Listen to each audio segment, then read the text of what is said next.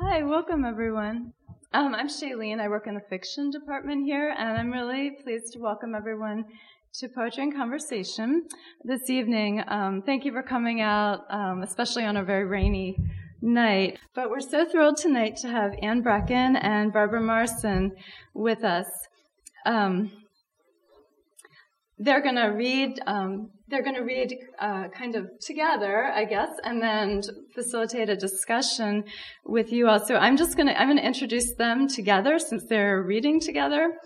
Um, Anne Bracken's memoir in verse, The Altar of Innocence, was released in 2015 by New Academia Publishing.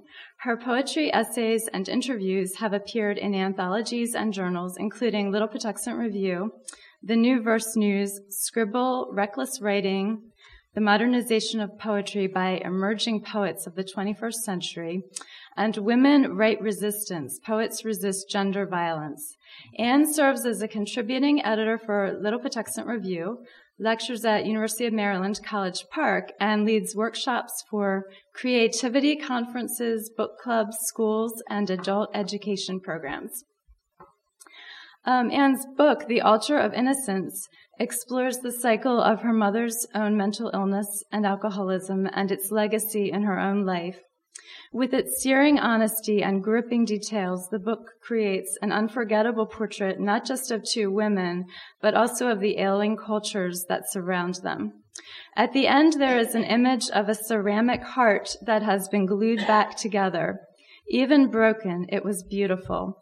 That makes a powerful figure both for the soul of the poet, forged through trauma, but also for the difficult beauty of the book.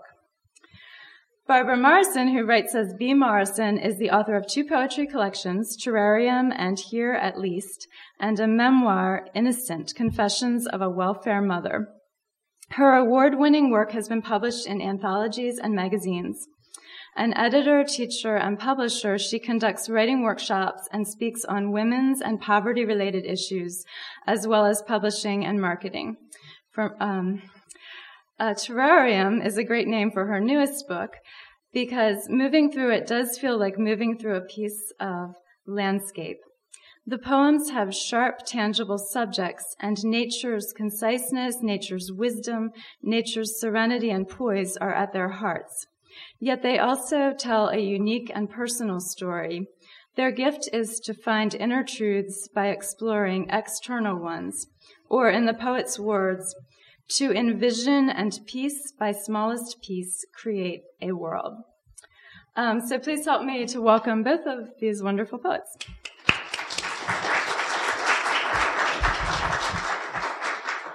Thank you, Shailene, and thanks to the library for having us here tonight, and thanks to all of you for coming out on such a cold and rainy evening. Um, Anne and I called this um, looking back to move forward this session because we realized that both of our poetry collections have an aspect of memoir to them. Um, and you know what? Memoirs are very popular these days. And, and why do we like to read memoirs so much? You know what? I think it's because we like to get into other people's lives. We like to see the world through other people's eyes. We like to know what it's like to be that other person. Um, and they're true stories, and that's what makes them so powerful. Um, another reason why we like memoir, I think, is because um, for all of us, whatever age we are, part of our um, part of our creative life is making a narrative out of our own experiences, trying to understand what's our story, what's the story that we're living. And so when we read a memoir or when we write a memoir, we are seeing how that story can be constructed out of real events, which is not an easy thing to do because you know, real life is a little chaotic. It, it doesn't lend itself to, oh, here's the beginning of the story, here's the middle, here's the climax, here's the end. Um, it's more, it's more of a jumble. So trying to sort that out into a coherent narrative is, is one of our tasks as, as adults. Um, we, Anne and I talked a good bit about why we thought poetry was an appropriate form for writing memoir. And one thing we thought was that um, in a in a single poem, you're capturing one incident, one one uh, understanding, one moment in time, and and that's really how our memories work. You know, they work in flashes. We don't tend to remember, you know, whole long strings of things unless we really sit down and work at it. We remember flashes. Oh, yeah, that experience. I remember that. So poetry is very true to that experience of memory. Um, poetry also um, gives you almost um, without any uh, narrative, expository kind of surrounding, it gives you that moment of being in the experience, if we're successful. You know, that when you read the poem, you are in that experience. And so, in that sense, um, we think that poetry is a good format for writing memoir. Um, it's a little piecemeal, but um, but as I said, that's how our memories work. So, um, one of the things I tell my my writing classes, my memoir writing classes, is um, it's a little exercise that uh, this writing teacher um, taught me, which is that your your memory is like a colander. You all know what a colander is, right? A, a sieve that you pour the spaghetti into and let the water drain out the holes. In your in your memories colander, all those memories just go, come in and they go out through the holes, but some little things catch in that colander. And those are the experiences that are really meaningful. So those are the experiences that are worth exploring. So I'm going to read you a poem about, um, you know, there's much that I've forgotten about being a child, but um, this is this is a very strong memory for me from when I was I don't know how old I was, uh, maybe eight or nine. It's called Dolls. I don't know about you, but I'm really scared of dolls. My, uh, I was in Toronto with my son one day and we went into this art stop, shop, this art and craft shop, and they had all these clocks made out of old doll faces. And I was so terrified I had to leave and wait outside for him. I just, I couldn't even imagine wanting to bring those into your house. Um, so this is called Dolls. There was this story meant to be charming about dolls coming to life dolls coming to life. What fun! Real tea parties, real babies gurgling in your arms. But I was horrified. What could I say to the collection my mother insisted on? Those fancy and foreign dolls that never left their shelf? And the few I actually used, abused rather, cast off to desert islands or sent to Oliver Twist orphanages, poorly clothed, rarely fed, how they would complain of their ill treatment, their horrors endured. It was an adventure, I might feebly, feebly offer. Oh, I tell you, I had nightmares for years. And I still do. so that is, that is one memory that has stuck with me for a long, long time. Um, here's another one about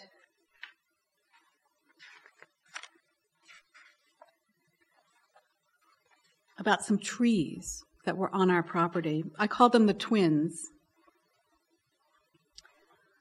Sometimes, if I thought no one was looking, I would climb past the patio with its silvery stone up onto the hill where the beech trees stand, where two had grown up together from a common root, pale and slender, the merest slit between, and I would wedge myself into the tree's embrace and look out beyond where the hill falls away, out over the treetops, and dream of roots and warm arms and me for once safe from harm.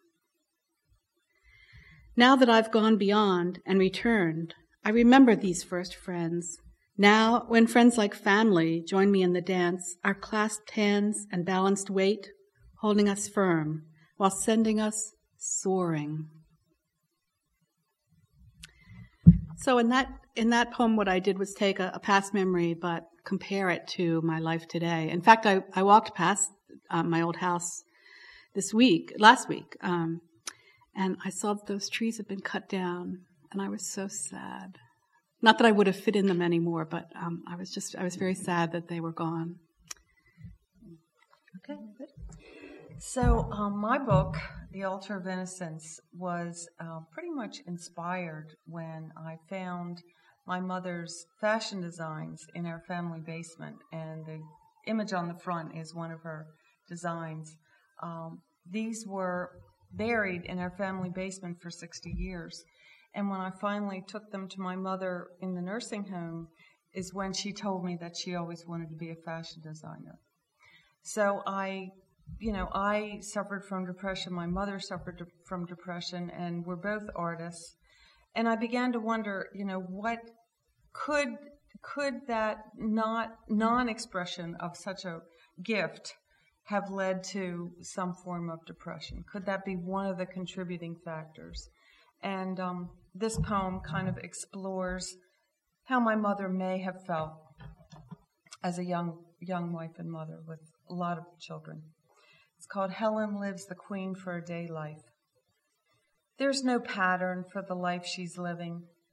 She can't render sense out of the daily chores, the diapers and meals, the homework and toddlers. There's no pasture behind her house, like the golden field in the Wyeth painting. Her dreams play in the shadows, like rogue relatives who squander security for passion. Sometimes she feels degrees away from sanity, like when she imagines her dusty art portfolios whimpering in the basement, buried, perhaps under the twigs of her youthful dreams. She plays at being happy as she peels another diaper off her infant son and cajoles vegetables into her daughter's stubborn mouths. She feels her spirit wither even as her husband cheers the news of her pregnancy and measures out an ounce of gin for her nightly martini.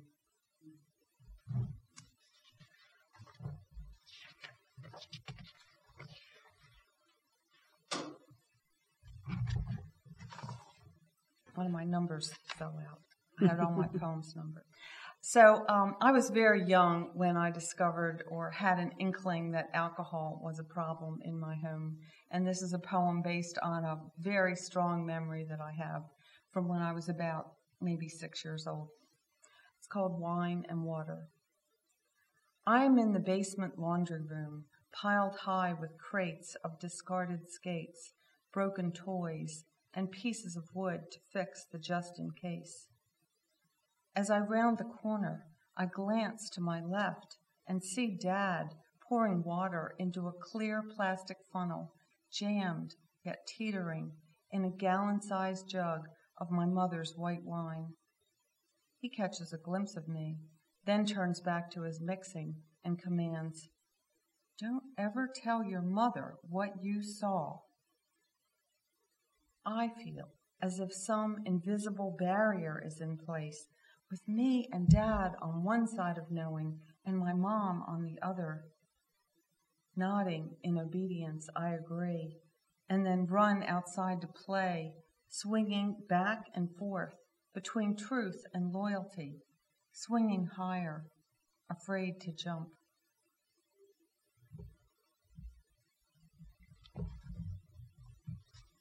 And one of my uh, strongest memories of childhood was going to the pool in the summertime. We belonged, we lived in uh, Catonsville near Hunting Hills, and we belonged to the Hunting Hills Swim Club. And my siblings and I would walk to the pool.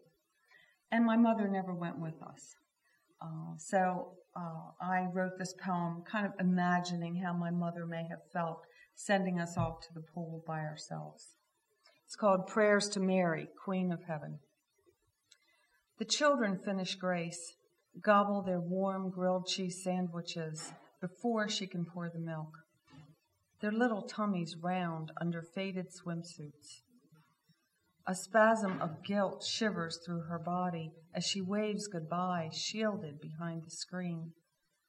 She watches them skip down the street holding hands, placing penny bets on who will do the first flip. Hail Mary, where's the grace I beg for just to get through each hour?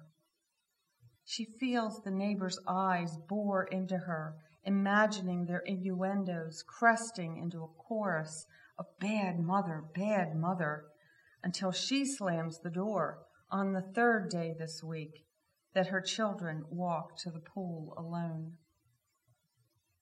Holy Mother, Why do I drag my limp body into bed just after noon? She closes her eyes, imagining her children splashing in the water, diving into the pool. Dear Jesus, Son of God, help me to get up before they come home. Give me an answer when they beg. Please, Mom, swim with us. Just once. So you can see from Anne's powerful poems that um, one of the things that we've been trying to do is to reveal secrets, you know, the family secrets that were held very close.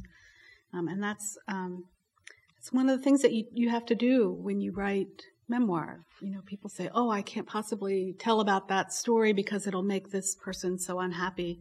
You know, who, caused the problems. Um, Annie Lamott, the writer, has a great comeback for that. She says, "Well, if they didn't want you to write about them, they should have behaved better."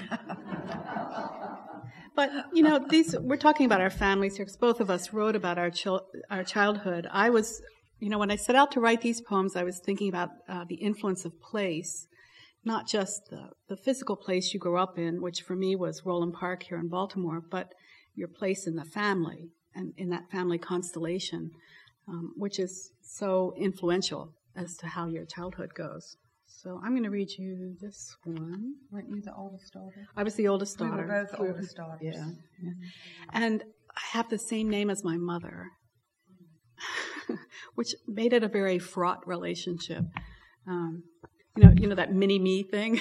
That's what I felt like a lot of the time. Anyway, um, one of the things also we talk about in my memoir writing class is how can you remember dialogue from so long ago? But you know, especially when it comes to the things your mother says, there are certain things that she said that are in there, word for word, and you will never forget them. And this is one of them. The poem's called Watching. You live in a dream world my mother often said, accusingly, like I was crazy or something. She, who, who pretended we were happy, and preferred the others, who clamored for attention. They pretended not to hear what sent her fleeing to my room at night, as though I could protect her, I, the wakeful one who kept watch in the night and learned to live the truth. It made him fear me. And this one's called Photo Album. Think about a photo album, thick black paper pages. Uh, you know, I know this is like totally a foreign concept to young people today. You know, what are you talking about? Anyway, think about a photo album, thick black paper pages, people whose names you don't know. You make up stories, where they are, what they mean to each other.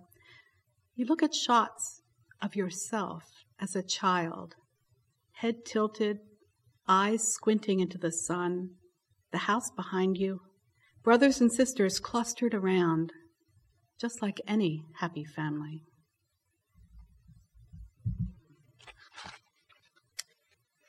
And when I thought about places, you know, I thought about uh, the, the twins, that story. Um, I thought about yeah, one of my favorite places which was, um, we called it the dusty place. Everyone forgets the dusty place. This was a spot in our yard in, where I grew up. Everyone forgets the dusty place. Mom, overwhelmed, focused on the house and a couple of garden patches out front. We kids with many places to play haunted houses in the basement, catch in the street, war in the long side yard. We all avoided the steep hill and back, a jungle of honeysuckle and ivy, falling down trees, mayapple umbrellas, poison ivy, and pokeweed. The sun porch outcropped behind the house, and underneath lay the dusty place. Waste ground between foundation and a chain link fence. When not next door or up a tree, I was there scuffing the dust into storms, and drawing stable plans. Three walls, some stalls, nothing to it. I'll just leave the poem for a moment to tell you that there was always a story that somebody in our neighborhood had a horse in Roland Park that they kept in their garage. So we were like, yeah, well, why can't we do that? Why can't we have a horse? Um, I always thought it was not true, but at one of the, our earlier readings, somebody came up to me and said, oh yeah, I knew him. He did. He did have a horse and he rode it to Alonso's every day. so there I was in the dusty place, um, drawing stable plans for my horse that I was going to have. Three walls, some stalls, nothing to it. The dusty place. Refuge from the tangled mess of weeds. Enough clear space to see who's coming and run. Reason I now love deserts and desolate beaches. Worthless, my mother said. Nothing will ever grow there. Worthless, as a girl child, only good for making cakes and babies. Worthless, as a scrawny cuckoo in the nest. Everyone forgets, everyone but me, squatting in the dust, drawing my dreams. Thank you. So, Barbara said that oftentimes memoir deals with secrets, family secrets, and uh, it was supposed to be a secret from my parents' friends, from the uh, mothers of my friends, that my mother had depression uh, back in the 60s, you didn't talk about it. It was very shameful. Uh, we were never supposed to say anything about my mother's illness. Well, when we were little, we didn't even know what it was, just that mom was ill. But I was pretty young when I discovered that uh, lots of people knew this secret that I was supposed to be keeping. This is a partner poem to the poem I just read. This one is from my viewpoint at the pool. It's called The Swimming Pool Ladies.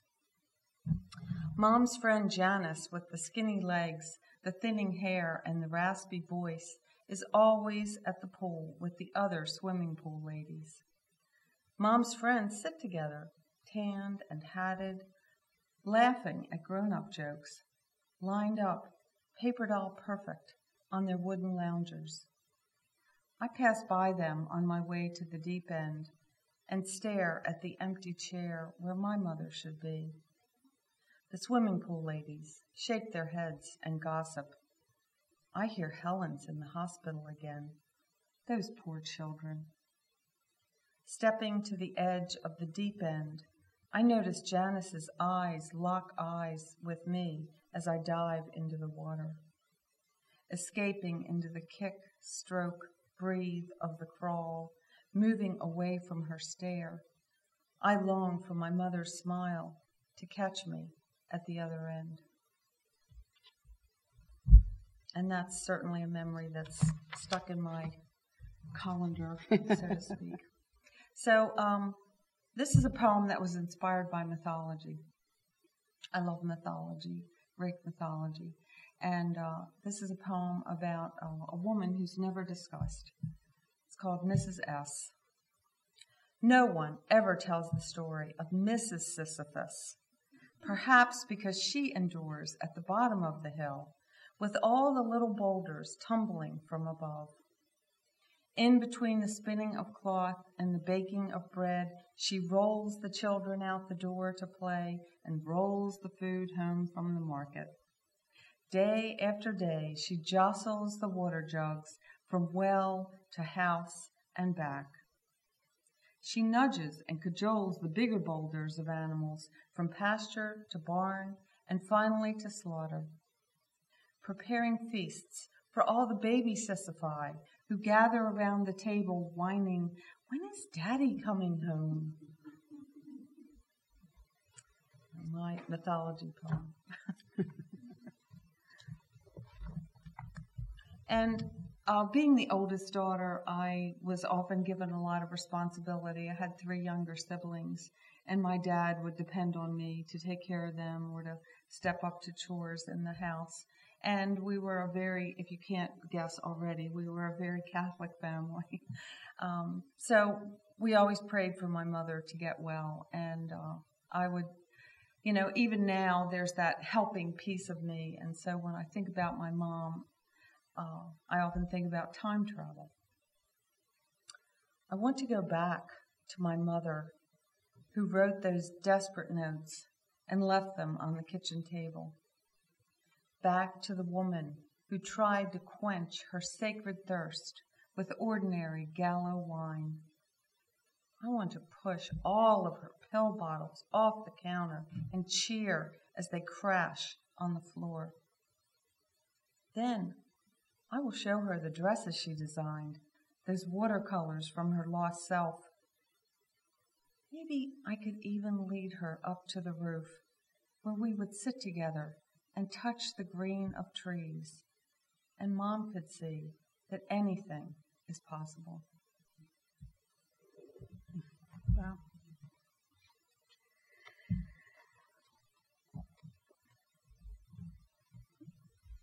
One of the interesting things about, about memoir is that even when you're writing about the past, about your childhood or the more recent past, you're writing about it from the present. So there's a tension that is set up between who you were at the time of the incidents and who you are now. And especially now that we're writing about uh, childhood. My only the first section of my book is about childhood, but even in Anne's, you can see the tension of what she knows now as an adult versus what she knew then, the innocence of the child who didn't know any better.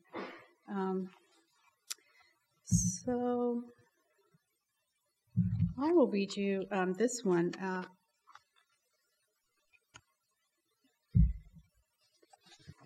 maybe not.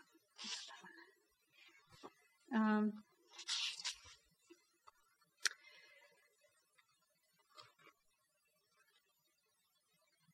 yeah, this one. Um, about another place that was really important to me as a child, um, place of innocence for me. Um, we had we had a, a walk-in closet on the second floor that my mother used as a linen closet where she kept sheets and blankets and things. So this is called the linen closet.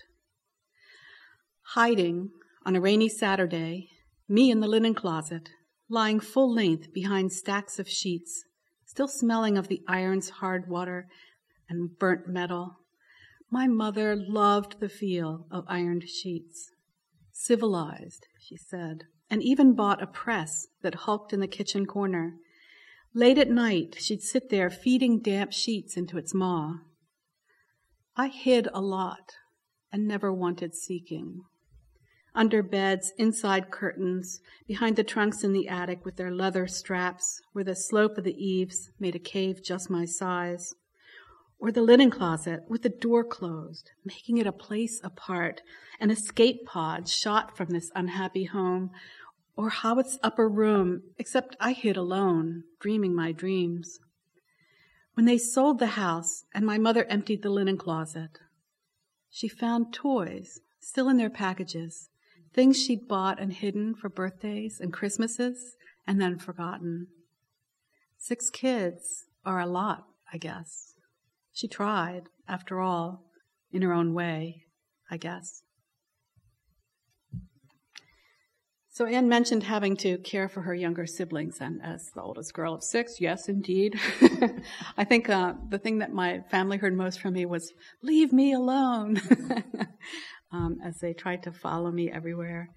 Um, and and one of the things about about writing about the past is that as you try to understand the people in them, as Anne wrote the story from her mother's viewpoint, um, and as I just was reading about um, trying to understand what my mother did right, what she tried to do right, um, it helps us really understand that person better and maybe forgive them a little bit. Um, let's see. Um, the middle part Oh, I know. I wanted to read you this one. Um, this one's called Mimi. I was very lucky because next door to me was this very old woman. Um, she ended up living to be 103, but I think at that time she was probably only in her late, in her 80s. Yeah, she would have been in her 80s, which now seems very young, but then seemed very old. And she was um, starting to get a, just a tiny bit of dementia um, her sister had lived with her, and her sister had actually gone to college and gotten a literature degree, which, you know, was a little unusual in the early part of the 19th century. So there were lots of lovely um, books and novels for me to read there. And she would let me come and just read and hang out in her house, which is pretty remarkable. So um, here's where I hide next door. Mimi's almost a 100 and starting to slip, She likes to know that I'm near. The house muffled, just her, a maid, and the heavy chairs, the velvet drapes unchanged since she came as a bride. The house like a board game, study, conservatory, kitchen. I slink into corners, read her sister's books, the spinster who went to college, dead these ten years. I hear Mimi singing, a slight breathy sound. I bring a dusty book, its page, flimsy pages edged with gold, and sit beside her chair. I sent for cookies, Mimi says, grasping the heavy curtain, not looking at me. The red bird said you were here. He only talks to me. Don't tell, she says. I crawl behind the couch, listen for heavy footsteps in the hall, see the wine velvet curtains begin to move. If she goes, who is left? Think one of the things that's really hard about being young is that you feel like you have no control over what's what's happening around you. Um, and I felt that I was very lucky to have to have Mimi in my life. Um, so um, I did. I have my own mythology poem. I don't think I've read this with you before. this is called Myth. You all know that Robert Frost poem where he has one of his characters say, you know, home is where they have to let you in. I don't remember the exact mm-hmm. words. Mm-hmm. Um, so this is called Myth. You can go back all you want, but this time they don't take you in. The door stays shut. The window spills lamplight across skeleton shrubs and empty ground. The tang of wood smoke sends out a welcome, but not for you. For you, only the stripped cold air and far off stars. Thank you. So I'm kind of in the second half of my story where I deal with my own experience through depression. Um, and when I had my last depression, which started over 20 years ago, uh, I didn't know that I was depressed. It started out with this horrific headache, and I went to the doctor complaining of a headache. And he said to me, and I didn't know what this meant either, he said, Well, there's something stuck in your affect, and when it lifts, you'll be fine. okay, so I'm tr- this is my attempt to describe what it's like to have depression. It's that long slide from hopeful to bereft as the gaudy landscape of your life falters in the hallways.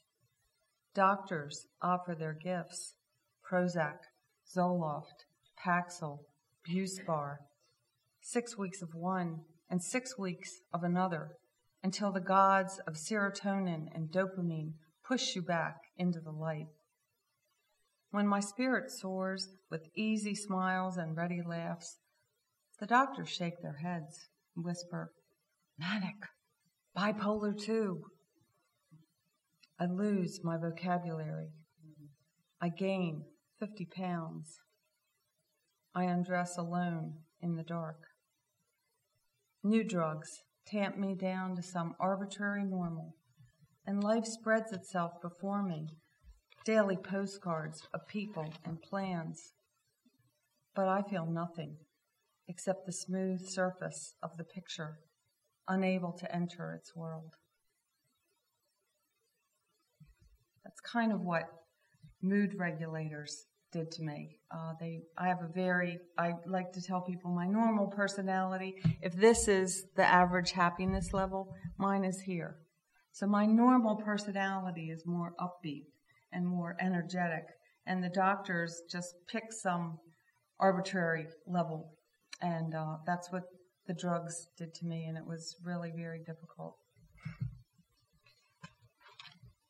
And um, nobody, you know, nobody imagines that electroconvulsive therapy would have any kind of humor attached to it. But um, I'm going to defy that stereotype for you. You said you were up here. Yeah, well, I am, and it this this will defy the stereotype. This is uh, about an incident with a nurse in the hospital where I had electroconvulsive therapy. It's called Teaching the Nurse How to Give the Memory Test. They give you a memory test before and after ECT. For my third electroconvulsive therapy treatment at the McDonald Surgery Center, a nurse named Madeline is taking care of me. Oh, poor thing.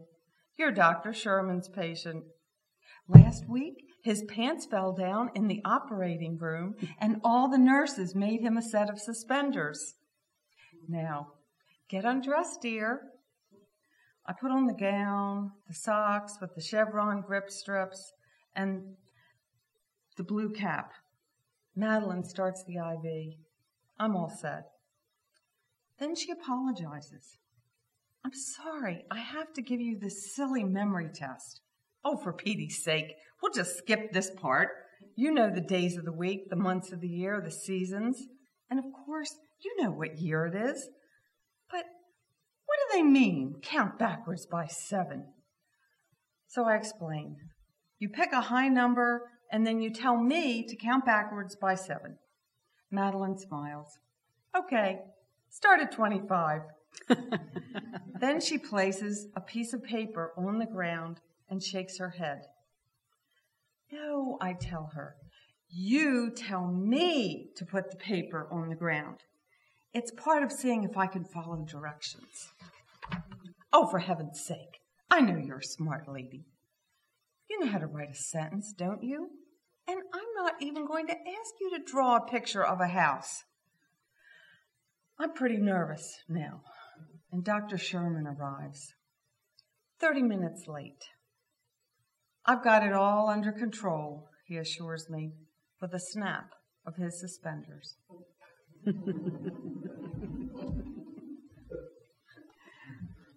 my memory's fine. yeah, really. Um,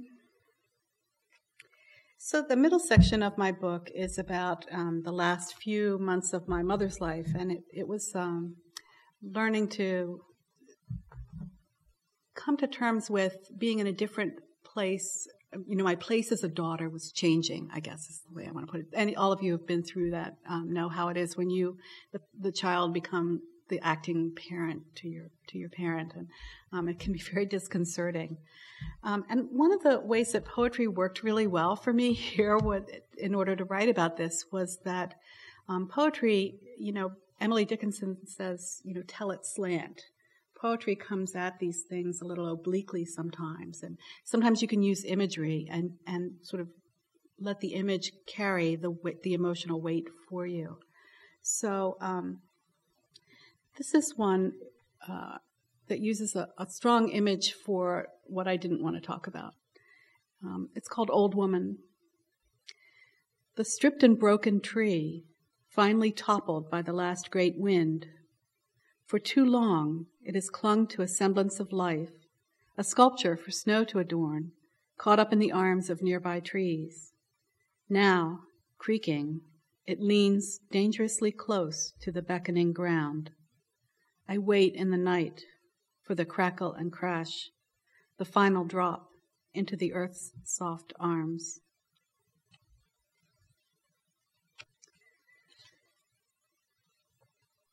And this one, again, taking an image uh, to try and come at something that I didn't want to be, I didn't know what I felt about it until I could write this poem. It's called Hospice. I watch, I'm not a big sports fan in general, but I love watching tennis matches. You know, because it's one person against one person and you can see the, the power shift from one person to the other, you know, where one person starts to give up and then they get all enthused again and believe they can do it and the other person gets discouraged and you can see that starting to happen. So this is called hospice. Even though the game is far from over, you can see when the player accepts defeat. There's a stiffness in his walk, a letdown in the shoulders, and a certain easing around his eyes. Pride keeps him there till the end, even though he knows, as we know, the decision's already been reached.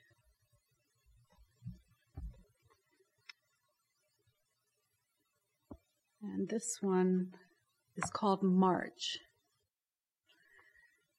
May now. I keep, we were, Charlene and I were joking ahead of time before because I kept writing June and yet it doesn't even feel like May. It feels like it's still March, doesn't it?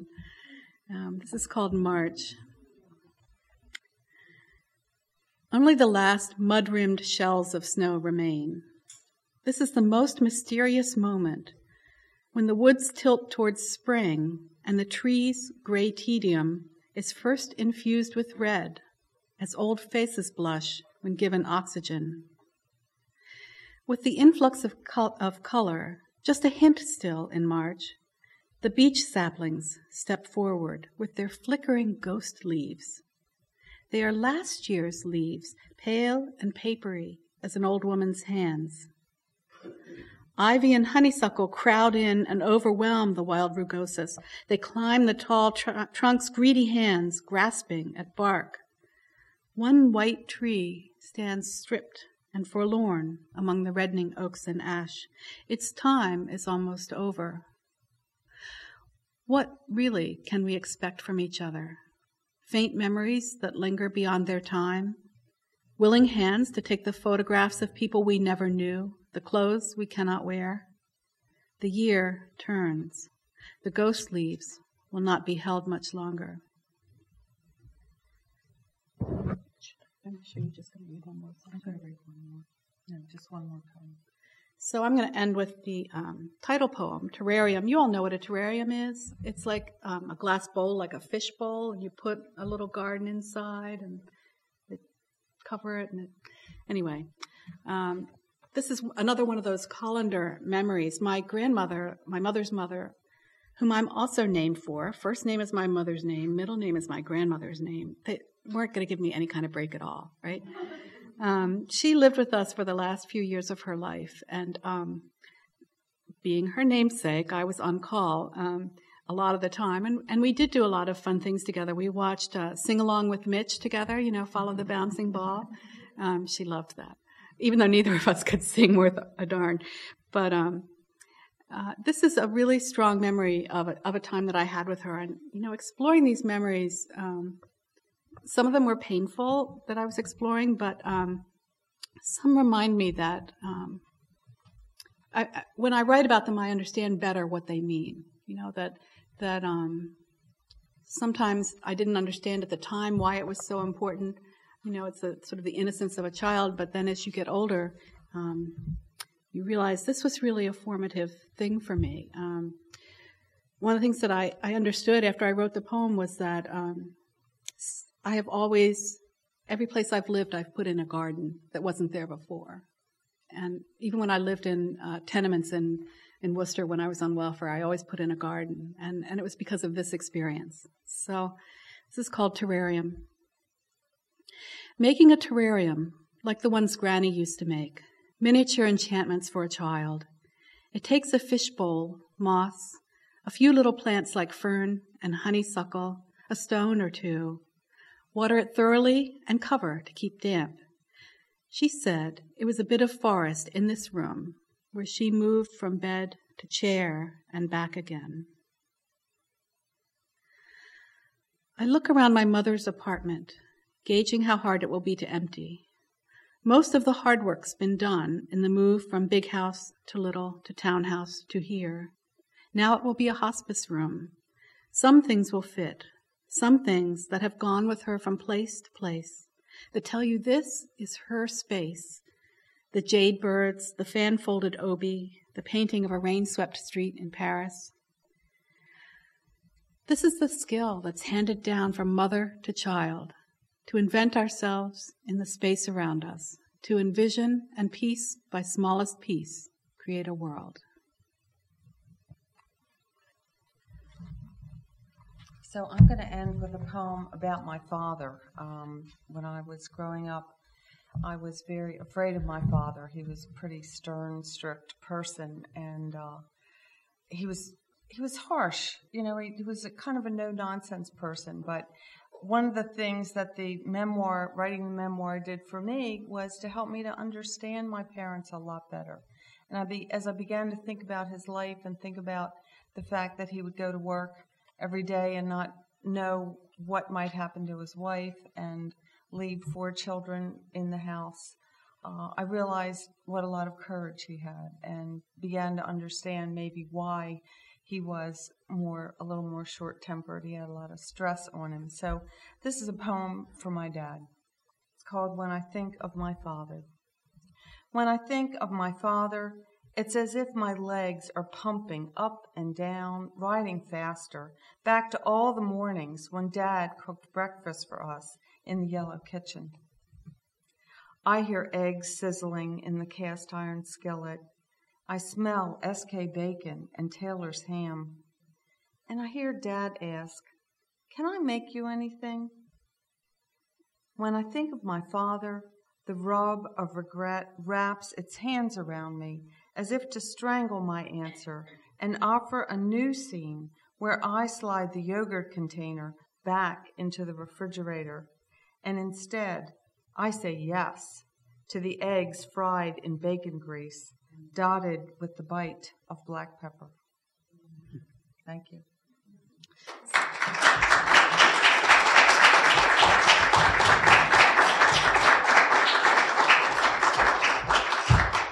Thanks, everybody. Um, Thank we'd you. like to open this up to questions, but also, you know, to sharing. If you want to, is there a poem or a memoir that you've read that you'd like to share with us, or that you've written, or any questions? And we have a, a uh, microphone here. You gonna do? it? Okay.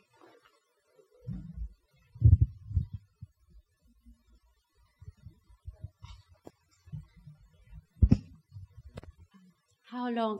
How long did it take you both to put those memoirs together? Um, I would say that I worked on mine for five or six years.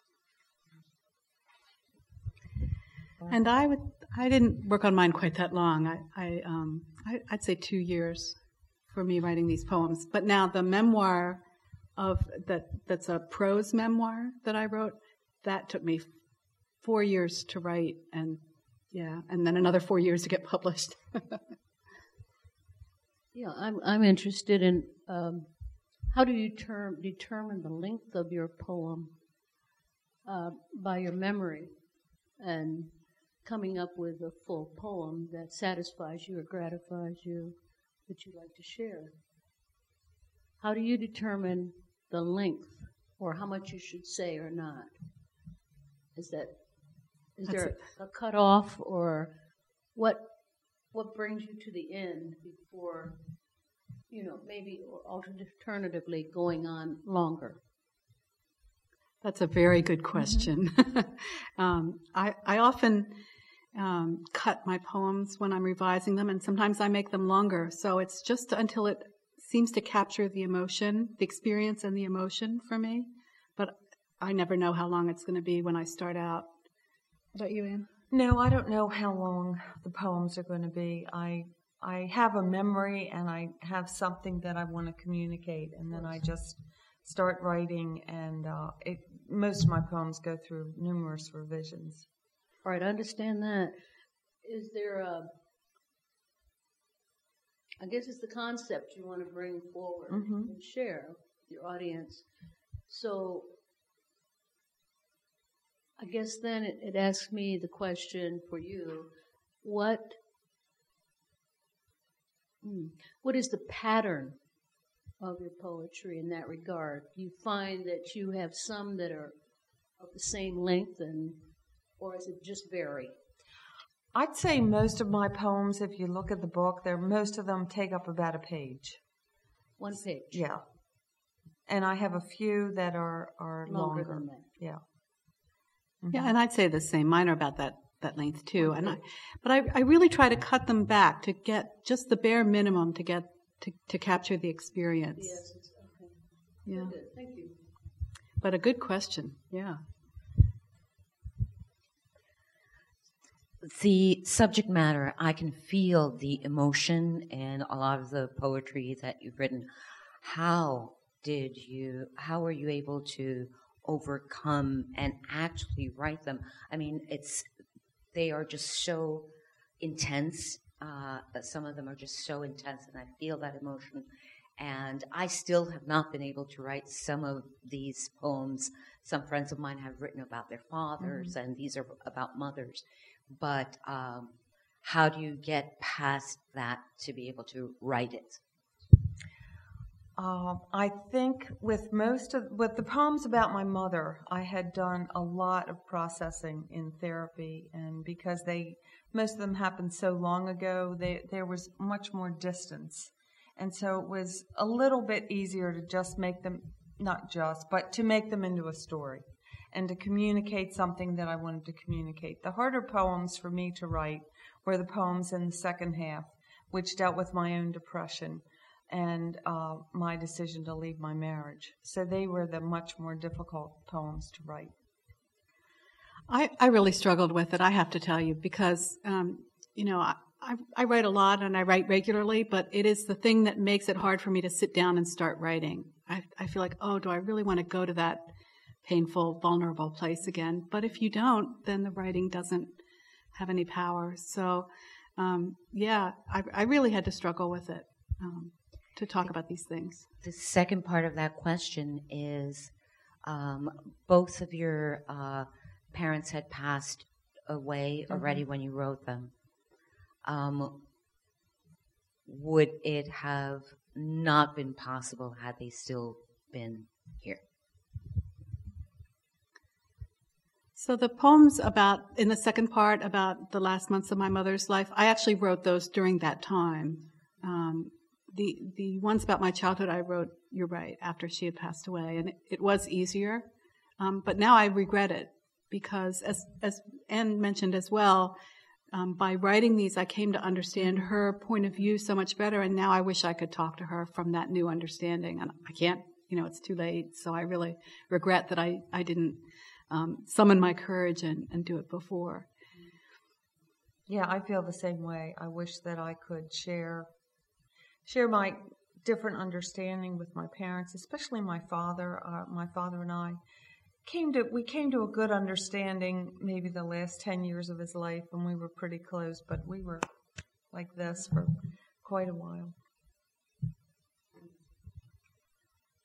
I think there's somebody behind you has there's, there's somebody behind you. Yes, go ahead. Um, I, I, know. I know as a poet that um, that a good bit of what happens in my life ends up in my poetry, for better or for worse.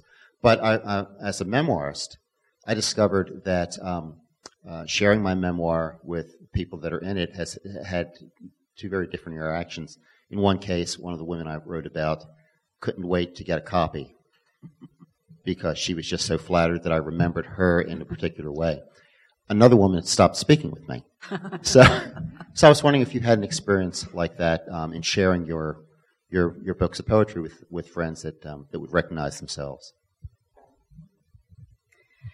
So my um, nobody in my family reads poetry but me, so that wasn't an issue. When I wrote the other memoir, um, I didn't tell my siblings that I was writing it. My parents had both passed away by the time it came out, and the day before it was published, I emailed my five siblings and I said, "Oh, by the way, I've written this memoir. You're in it, but only a little bit, and it's there's nothing to identify you, so you don't have to worry." Because um, they're all because it was about my time on welfare, and they're all very conservative and loathe the idea of welfare and think that all people on welfare should not be. So, you know, I knew that they would disagree with it politically um, and be embarrassed by it if it were if it were connected to them. So I said, you know, you won't you won't be recognized, so don't worry about it. Dead silence. Then one brother wrote back to me and he said, "Politics are one thing, family is another. Congratulations." And then my youngest brother wrote to me and he's an email and he said, that's fine, but did you include, and he listed like six incidents of which he was the star, you know, from our childhood. And, but the other four I never heard word one, so I, I don't know. You know. So yeah, it's, it's, um, you are taking a kind of a risk when you write a memoir. You never know how people are going to respond to it. And I told my siblings about the book, and none of them have said anything about it to me. Uh, my cousins, I have a lot of cousins in the Baltimore area. Many of them have come to the readings. They have the book. They uh, they've said to me that they think my parents would be very proud of the book and proud of my work. So I take that as a an, an endorsement that um, what I was aiming for was healing in the book. That writing the book was really an act of healing for myself, and to uh, put that out into the world. That that's a possibility for anyone who goes through difficult circumstances. Oh, and I just want to add that my mother's cousin, with whom she was very close, read the memoir and read my poetry, and she said, you know, your mother would be very happy that her story was told. She didn't want it told while she was alive, the story of her being abused by my father, um, because she didn't want people to pity her, but she did want it to be known after she was dead. So, you know, these secrets, after someone's gone, you know, they lose some of their potency. And you had a question here in the front row? Yes. I was in and out, but I got back and I started listening to you, y'all, and I think they were very, um, the topics were very warm and um, extraordinary, and um, I think um, you should be proud of yourselves because they sound Oh, very sweet. of yourselves and what you did and to take and get success with it, and it was the feeling of what it was. It's really your inner self and your outer self, and really, it was there were nice. Thank you very Thank you so much. Thank you. You know, I think it was Lucille Clifton that said um, poetry. Was Lucille Clifton that poetry is really something for women because, you know, we don't. We're busy taking care of the kids and the house and the family, but you know, you can take a few minutes and all you need is a piece of paper and a pencil. You don't need paints. You don't need canvases. You know, you just this is something you can do. So, um, yeah.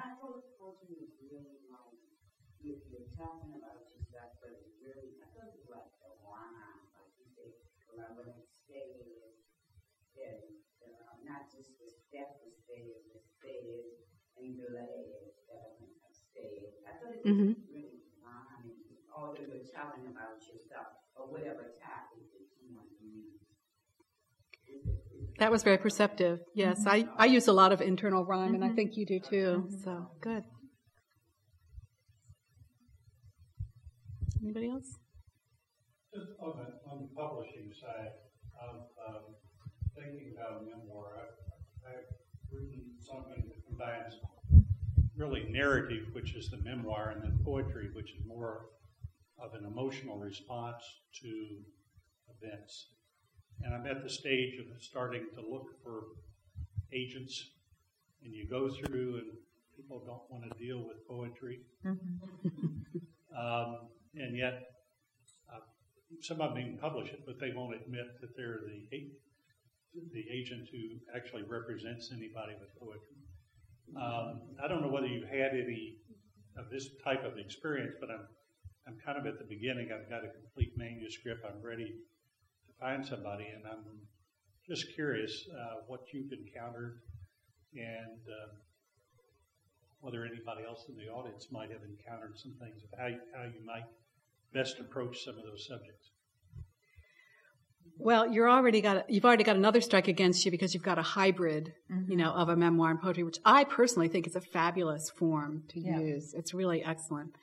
Um, I self-publish my poetry, but um, the path to having someone else publish it is to have individual poems published in magazines.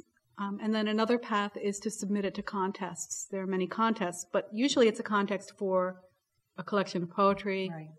Or a memoir. You could still submit it to a memoir contest, but not to a poetry collection. I don't think if it's a mixture. Um, I will just mention that the publisher of my memoir is Apprentice House, which, if you haven't heard of it, is a student run publishing house that's part of Loyola University. And the students do the work of the publishing house um, as their coursework. But they are always looking for local authors, so that might be a place that you might try. Did you have something to add? I would just second what Barbara said, and I only know one poet that has an agent. So all, I have many many friends who are poets and they don't have agents. So that's it's it seems a little unusual or fortuitous, I guess, if you would find an agent. Yeah, I would think you would submit directly to publishers. Mm-hmm. Not, I mean, now the big the big five will not accept manuscripts without an agent, but you wouldn't be submitting poetry to them anyway. You'd be submitting it to a small, to a poetry, an independent poetry mm-hmm. press like Copper Canyon or someplace like that, and and those you can go directly to. You don't need to go through an agent. Does that help? Anybody have anything to add to that? Any of you publish, have your work published? I, I would say there are a lot of local presses, smaller presses, and they always, you know, they're always looking for uh, new work or, uh, and there are many involved in the DC area as well. Um, so there are local presses that you can send your work to as well. That's very true. Yes, lots of local presses. There's um, Iris Press, there's City Lit Press. Yeah, there are a lot of them around town. So that you always have a little in with a local press, I think. Yeah. Brick House, Brick House Books with Clarinda mm-hmm. Harris. Mm-hmm. And another thing to do would be to go to open mic poetry readings mm-hmm. and read your poetry, and that, that way people get to know you.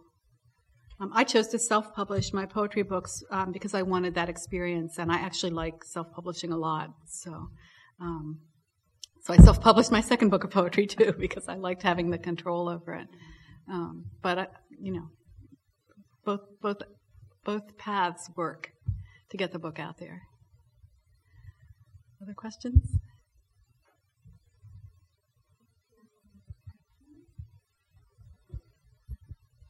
Um, this was your memoir from your childhood and into your adulthood. Mm-hmm. Are you going to write another set of poems about from that healing on? That's a good question. Other people have asked me that as well, and right now I'm not. I'm not feeling drawn to that. My daughter said, oh, "Mom, I think you should write more poems," and I said, "Well, what am I going to say at the end? Everything's great, you know." Um, I said, "I don't know that people would necessarily believe me if I said that." I think they would because you need to know the aftermath. you went through all of it, and now you are in such a place in which you can see it showing, wow, okay, we can do it. Okay, I'll, I'll take that as a as a challenge for myself. Thank you. Now, the third section of my book is about um, there are poems about a certain place that I found. You know, sometimes you just walk into a place and you're like, oh, this is where I belong. This is my spot on earth. And I was lucky enough to find it and live there for a while. So there are poems about that. So they are happy poems mm-hmm. about being there. Um, lately, I've been writing a lot of haiku.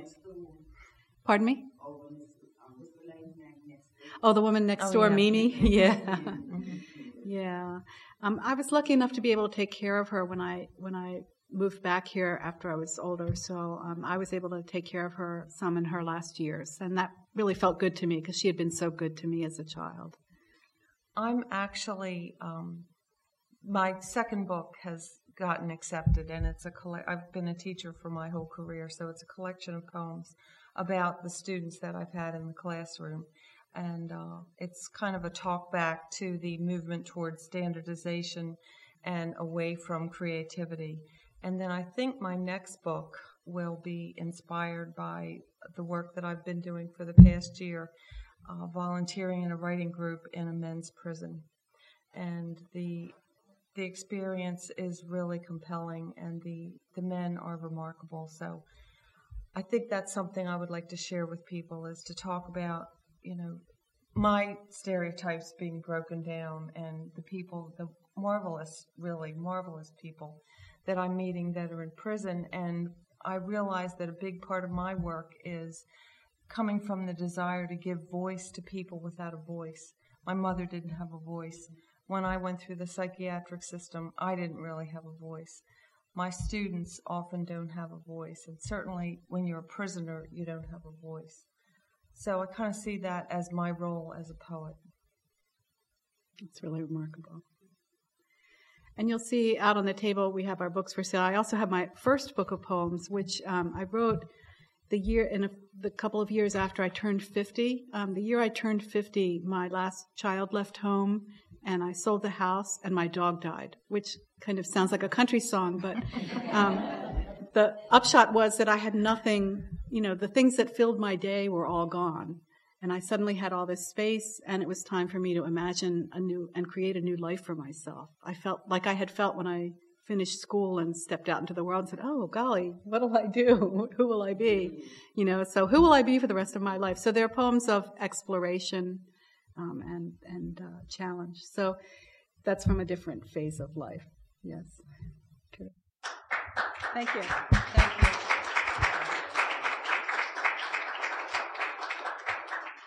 So I just wanted to say thank you on behalf of the library and all of us. It's a really special evening and wonderful um, reading and discussion. Um, and just to remind you, as Barbara just said, the books are on sale right outside here, so please stop and buy one. Um, also, we've got our email list out there to sign up on, and if you could take a minute and fill out an evaluation of tonight's program, um, there's a form out there for that as well. Um, yeah, and thank you very much for coming.